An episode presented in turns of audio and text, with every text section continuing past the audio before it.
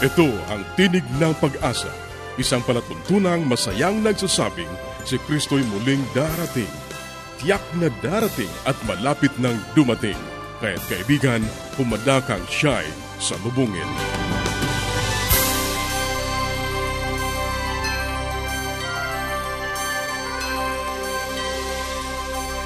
Ang palatuntunang ito ay inihahatid ng Adventist World Radio.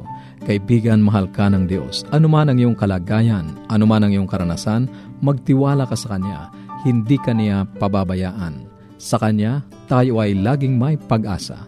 Ito ang iyong kaibigan, Ner Caranza, nag-aanyaya na muli niyo kaming samahan sa 30 minutong talakayan tungkol sa ating kalusugan, pagpapanatiling matatag at masaya ng tahanan at sa pagtuklas ng pag-asa na nagmumula sa salita ng Diyos. Binabati natin ang ating mga kababayan sa iba't ibang panig ng daigdig. Maraming salamat sa inyong patuloy na pakikinig dito sa ating palatuntunang Tinig ng Pag-asa. Dalangin namin na naway nasa mabuti kayong kalagayan, ang kapayapaang galing sa Diyos ang inyong patuloy na maranasan. Inaanyayahan ka rin namin na makipag-ugnayan sa amin upang mapadalhan ka ng magagandang aklat at mga aralin sa Biblia na aming ipinamimigay. Ipadala mo lamang ang iyong kompletong pangalan at address sa Tinig ng Pag-asa, P.O. Box 401 Manila, Philippines. Tinig ng Pag-asa, P.O. Box 401 Manila, Philippines. Maaari ka rin mag-email sa tinig at awr.org. Tinig at awr.org o mag-text sa Globe 0917-1742-777 0917-1742-777 at sa Smart 0968-8536-607 0968-8536-607 At upang ma-download ang mga hindi napakinggang programa, magtungo lamang sa ating website www.awr.org www.awr.org Sa mga kababayan nating nasa Estados Unidos, maaari nyo na rin pong mapakinggan sa inyong mga cellphone ang ating programa. Idaya lamang ang 712-432-9975 712-432 9975. Maaari ka ring dumalaw sa ating Facebook account, facebook.com slash awr Luzon, Philippines. facebook.com slash awr Luzon, Philippines. Sa ilang saglit, ang buhay pamilya.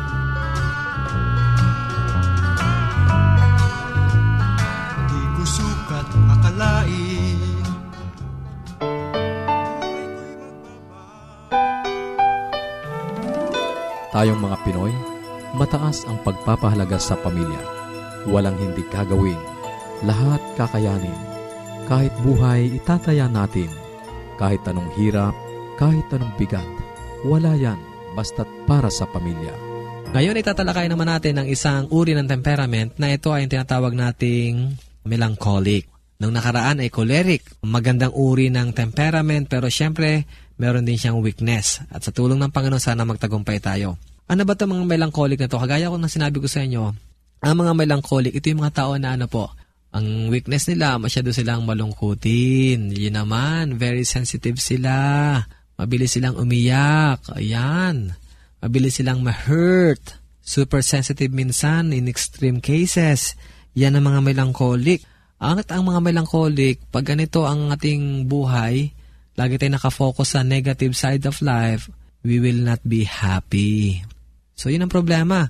Kaya, kinakailangan babalansihin din natin. Although minsan choleric tayo sa buhay, minsan melancholic tayo, pero ang tanong, ano kaya ang nagdo-dominate sa atin? Strengths or weaknesses? Yung mga binabanggit ko po sa inyo, yan po yung mga weaknesses ng isang taong melancholic. Ano po? Kasi meron tayong kasabihan, yung mga melancholic daw na yan ay parang kanyan, parang balat sibuyas o kaya naman ay balat papaya. Yung konting tusok mo lang na ganun ay lumuluha na kaagad. Sensitive sila eh. At ang problema pa sa mga melancholic na tao, maliban sa ganon, usually ito po ay nagkakaroon ng self-pity. Awang-awa lagi sarili na, kawawa naman ako. Ganon laging issue niyan. At ang tendency ng mga melancholic, ina-isolate nila ang sarili nila. Kasi awang-awa sarili. At meron silang matinding tendency pa. Meron silang pagkamartir. Ayan. Hypochondriac, parang laging meron sila naramdamang may sakit sila sa katawan pero wala naman talagang pathological basis yung kanilang sakit sa katawan. Bakit? Kasi nga sa sobra silang nag-iisip, masyadong sensitive, masyado silang nakafocus sa sarili nila. Kaya minsan nagiging very self-centered na. Yan po ang weaknesses ng melancholic. Actually, marami pa yan. Pero basically, yun ang mga general description nila. Pag ang tao sinabing very melancholic, ibig sabihin ng taong yan very moody o very sensitive o very sad. Yan ang taong yan. Pero puntahan natin ang kanyang strengths. Ano ba naman ang strengths niya? Alam nyo, yung iba ayaw na melancholic pero alam nyo napakagandang temperament din ng melancholic. Kasi ang mga melancholic yan po ay matatalino. Uy, nagngitian sila. Sila po ang mga brain ng grupo. Wow naman, ang sarap pakinggan ah. Di ba kaibigan? Pag sinabi mo na melancholic ka at sinabi kong ikaw ang brain ng grupo, wow, tuwan-tuwa ka, no?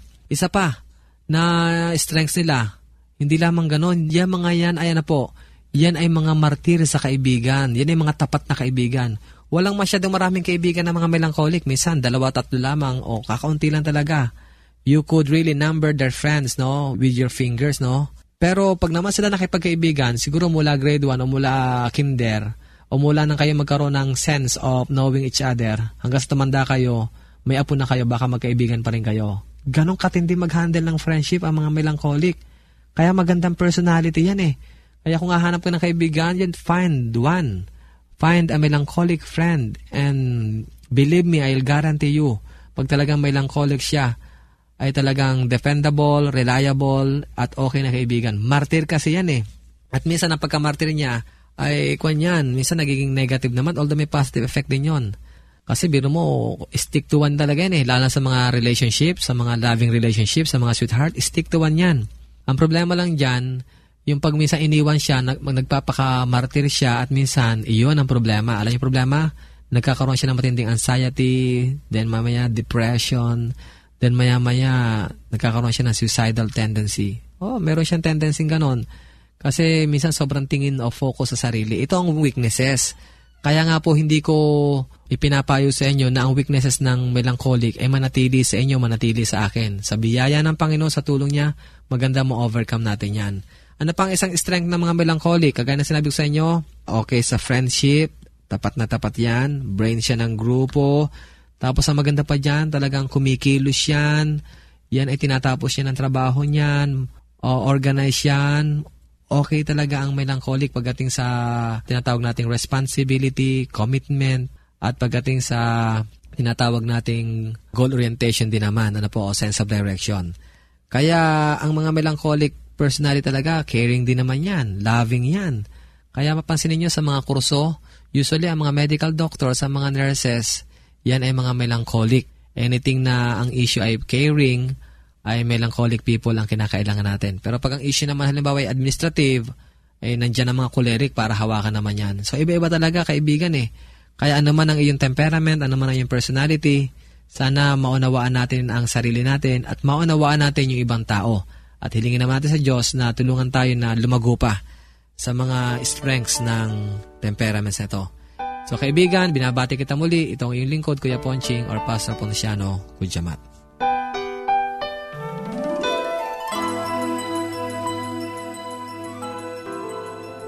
Yes, Dad and Mom are coming. I wish my parents will come too.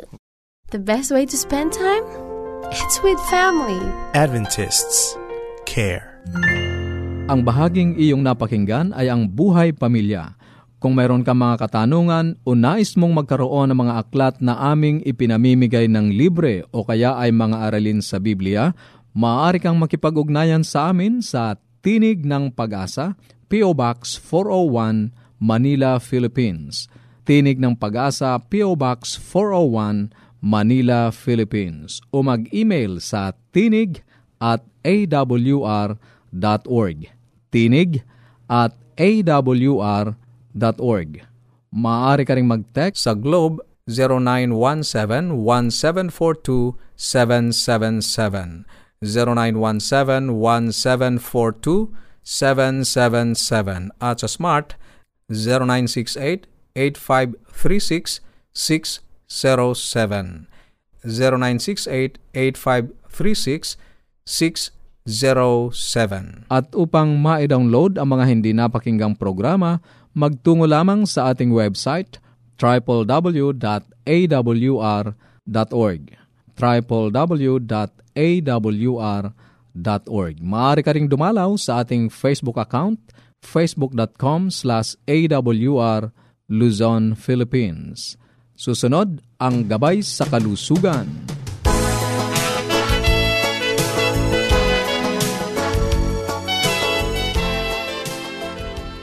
Isang magandang araw po sa ating mga tagapakinig. Ako ay bumabati sa inyo, nagmumula dito sa Manila. Si Dr. Linda Lim Varona, ang inyong doktor sa Himpapawid ko. Ito po ay nadidinig natin sa AWR, no? galing po sa Guam ang broadcasting na to.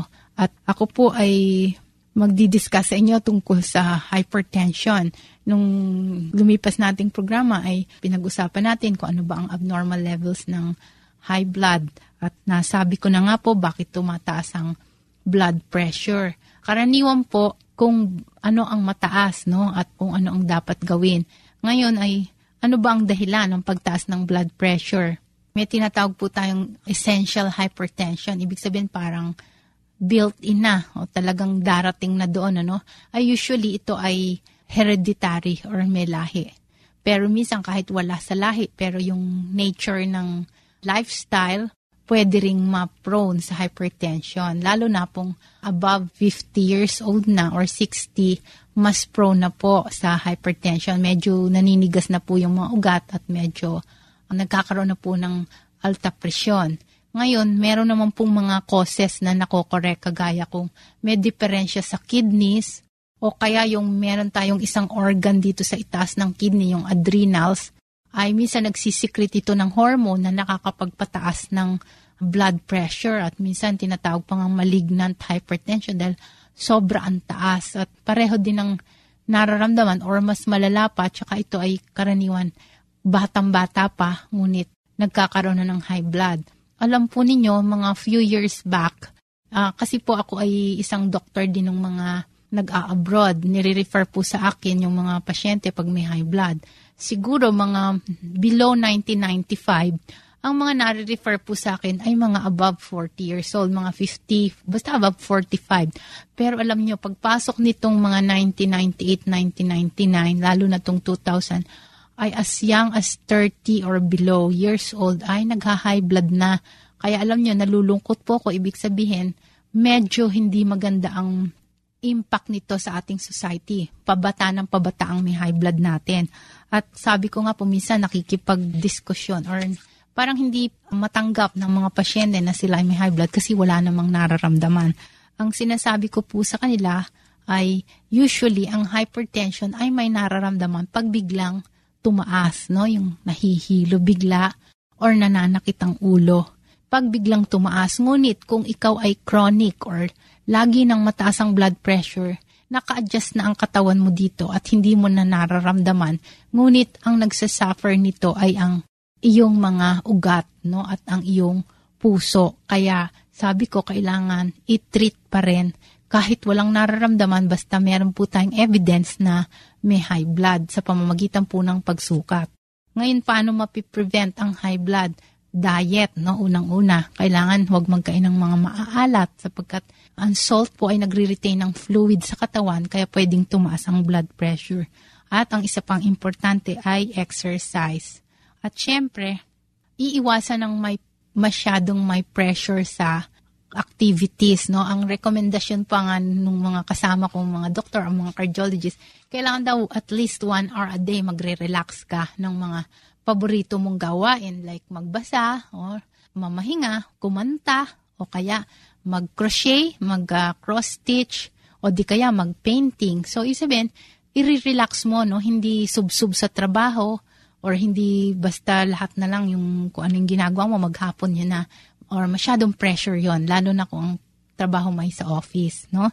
So, yan na po ang ating pinag-usapan tungkol sa hypertension. Sana po ay may napulot kayo kahit kaunti dito. At ako po ay nagpapasalamat sa inyong pakikinig. Uh, wag po sana kayo magsasawa. Magandang araw po sa inyong lahat. Paging Dr. Rodriguez, you're needed at room 321. Dr. Rodriguez, Mrs. Martinez, kailangan na po nating i-dialysis ang asawa ninyo. New outlook and a healthy lifestyle makes a big difference. Adventists care. Ang katatapos na bahagi ay ang gabay sa kalusugan. Para sa inyong mga katanungan o anuman ang nais ninyong iparating sa amin, maaari kayong sumulat sa Tinig ng Pag-asa, P.O. Box 401 Manila, Philippines. Tinig ng Pag-asa, P.O. Box 401 Manila, Philippines. O mag-email sa tinig at awr.org. Tinig at awr.org. Maaari ka rin mag-text sa Globe 0917-1742-777. 0917-1742-777. At sa Smart, 0968-8536-607. 0968-8536-607. Dadako na tayo sa ating pag-aaral ng Biblia. Kumusta ka kaibigan? Napakabuti ng Diyos sa iyo. Ikaw ay kanyang pinagpapala sa araw-araw. Ikaw ay kanyang kinakandili sa kanyang pagmamahal. Nanupat sa araw-araw ay pinapalasap sa iyo kaibigan ang dakilang pag-ibig ng ating mananubos. Muli, narito ang iyong kaibigan sa Himpapawid, Pastor Romeo Mangiliman. Dadako tayo sa ating salaysay, ika-28. Ang wika sa English ay ganito, We do not change our lives in order to come to Christ. We come to Him just as we are, and He changes our lives. Hindi natin binabago ang ating buhay upang lumapit kay Kristo. Tayo ay lumalapit sa Kanya kung ano tayo at binabago niya ang ating buhay. Isang araw, isang babaeng nurse ang dumating sa aking tanggapan Sinabi niya, Ako'y may sakit, pastor, at napapagal na sa buhay. Alam kong kailangan ko ang Diyos at nais kong lumapit sa Kanya. Matutulungan mo ba ako? Tamang-tama yun ang uri ng pagkakataong kinasabikan ng sino mang mga ngaral. Kaya sinabi ko, siyempre, wala kang ibang gagawin kundi dumalangin sa Kanya at hingi ng kapatawaran ng iyong kasalanan at pangangasiwaan niya ang iyong buhay. Magagawa natin ito ngayon din. Hindi ang sabi niya, Sandali lang, ako'y may mga panukala sa linggong ito. Sinabi niya ang kanyang mga panukala. Mayroon siyang kasama ng asawa ng iba. Nais niyang lumapit kay Kristo ngunit hindi niya gustong palitan ang kanyang mga panukala sa katapusan ng linggo, at noon ay Huwebis ng hapon. Sinasabi ko sa kanya, makakalapit ka kay Kristo sa iyong kalagayan, hindi mo na kailangan baguhin ang iyong panukala sa linggong ito upang lumapit sa Kanya. Lumapit ka lang sa Kanya at Siya ang bahala sa iyong mga panukala. Sinabi niya, hindi mo talagang pinaniwalaan yan ngayon, tinatanong kita, sino ang tama? Kailangan ba niyang palitan ang kanyang mga panukala bago siya makalapit kay Kristo? O tatanggapin niya siya na kasama ng kanyang mga panukala, alin ang pinapaniwalaan mo? Sinasabi sa aklat ng Jeremias, Kapitulo 3, versikulo 13, Kilalanin mo lamang ang iyong mga pagsalansang, na ikaw ay naghimagsik laban sa Panginoon mong Diyos, Kaibigan, ang kailangan sa atin ay kilalanin natin ang ating paglaban sa Diyos, sapagkat ang kasalanan ay laban sa Diyos, ikaw ay kanyang tatanggapin. Ito ang ginawa ng kabatang nars. Inamin niya na ang kanyang mga panukala ay mali, ngunit hindi pa niya gustong isuko ang mga ito. Paanong nagaganap ang pagisisi? Lumalapit ba tayo kay Kristo upang magsisi o nagsisisi tayo upang makalapit kay Kristo? Kapag pinag-uusapan ng pagisisi, madalas na tayo ay katulad ng tao ang busina ng kasakyan ay sira. Kaya nagtungo siya sa garahe upang ipaayos na ito. At nakita niya sa pinto ng garahe ang nakasulat, bumusina ka kung may kailangan ka. Ang kabanata ukol sa pagisisi sa steps of Christ ay pinapaliwanag kung paano makaalis sa ganitong tila malubhang suliranin. Narito ang isang bahagi kung saan maari ang nagkakamali kaya bigo silang tanggapin ang tulong na nais ni Kristong ibigay sa kanila. Iniisip nila na hindi sila makakalapit kay Kristo maliban magsisi muna sila. O kaibigan, may mga tang sinasabi, kinakailangan ako'y magsisi muna magbago ng buhay bago ako lalapit sa Diyos. Kaibigan, hindi maaaring baguhin ang buhay mo kung wala ang kapangyarihan ng ating Panginoon. Iniisip nila na hindi sila makakalapit kay Kristo ang wika, malibang magsisi muna sila. At ang pagsising yaon ay niyahanda sila para sa kapatawaran ng kanilang mga kasalanan. Totoo na nauna ang pagsisisi sa kapatawaran ng mga kasalanan, sapagkat tanging ang bagbag at nagsisising puso ang nakadarama ng pangangailangan sa tagapagligtas. Ngunit kailangan ba ng makasalanan na magsisi muna bago siya lumapit kay Kristo? Kailangan bang gagawing hadlang ang pagisisi sa may sala at sa tagapagligtas? Hadlang ba sa isang tao na gustong lumapit sa ating Panginoon, mayroong bang kondisyon na bago ka lalapit sa Kanya, ikaw ay magsisisi muna? Kaibigan, ang ating Panginoon ay tatanggapin ka. Ano man ang iyong kalagayan sa buhay, nakahanda siyang tanggapin ka.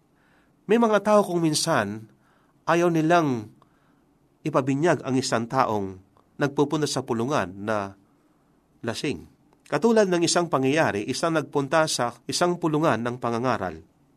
Na tuwing ang mga ngaral ay mananawagan kung sino ang gustong tumanggap sa ating Panginoon, siya ay tumatayo, pero ang taong ito gabi-gabi siya ay lasing. At nung katapusan ng pag-aaral, tungkol sa paksang bautismo, nanawagan ang pastor na nagbibigay ng aral kung sino ang nais tumanggap sa ating Panginoon na kanyang sariling tagapagligtas.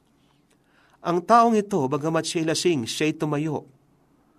At ang sabi ng mga ngaral, kaibigan, hindi ka maaring magpabinyag bukas sapagkat ikay lasing ngayon. Ang sabi niya, Pastor, ang Diyos ang maaring magbago sa akin. Gusto kong magbago pero hindi ko kayang gawin. Ako'y lalapit sa Kanya para baguhin ang aking buhay. Ang taong yun nung Sabado ay nagpabinyag, tinanggap ang ating Panginoon na kanyang tagapagligtas. At ang taong yun hanggang ngayon ay tapat na naglilingkod sa ating Panginoon. Ang sagot sa tanong na yun ay nasa pahina ding yun. Hindi tayo makapagsisisi kung walang Espiritu ni Kristo upang gisingin ang konsensya tulad ng hindi tayo mapatawad ng wala si Kristo. Ang pagsisisi ay hindi isang bagay na ating ginagawa. Ito ay isang kalaob. Upang tanggapin ang isang kalaob, kailangan lumapit sa nagbibigay. Kaya kung ikaw ay isang kabataan nurse, noong Webis ng gabi, nagnanais na higit na mapabuti ang iyong buhay, ngunit walang kakayahan baguhin ang iyong mga panukala, sa katapusan ng linggo, makakalapit ka kay Kristo anuman ang iyong kalagayan. Hindi mo kailanman mabago ang iyong buhay ng makasalanan na hiwalay sa Kanya.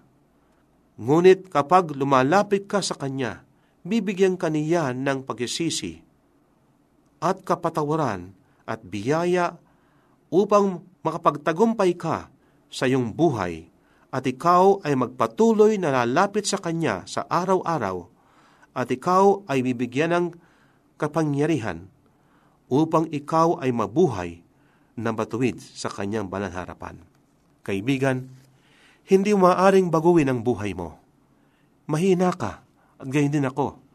Hindi ko kayang gawing banal ang aking buhay.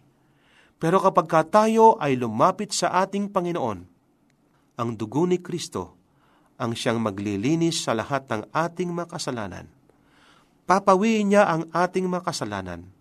Ang kanyang pangako kung tayo ay lalapit sa Kanya, siya ay tapat at banal na tayo patawarin sa lahat ng ating mga kasalanan. Kaibigan, kailangan mo ang ating Panginoon. Lumapit ka sa Kanya. Handa siyang magpatawad anumang oras. Tayo'y manalangin. Mapagpala at dakila po naming Diyos, narito po ang aming pinag-aralan. Aming pong nilalapit sa inyo. Tulungan po ang bawat isa, lalo na po ang aking kaibigan na nakikinig, na lumapit sa aming Panginoon, sapagat ang aming Panginoon ay isang kaibigan. Ang aming Panginoon handang magpatawad sa aming lahat, sa pangalan ng aming Panginoong Hesus. Amen. Maraming salamat sa iyong pakikinig. Sana'y nakinabang ka sa ating mga pag-aaral. Ating itutuloy ang mga paksang nasimulan sa susunod nating pagtatagpo sa ganito ring oras at himpilan. Muli ka naming inaanyayahan na makipag-ugnayan sa amin sa anumang katanungang nais mong iparating, gayon din kung nagnanais kang magkaroon ng mga libreng aklat at mga aralin sa Biblia. Sumulat ka lamang sa Tinig ng Pag-asa, P.O. Box 401, Manila, Philippines. Tinig ng Pag-asa, P.O. Box 401, Manila, Philippines. Maaari ka rin mag-email sa tinig at awr.org. Tinig at awr.org o magpadala ng mensahe sa ating Facebook account facebook.com slash awr Luzon, Philippines facebook.com slash awr Luzon, Philippines.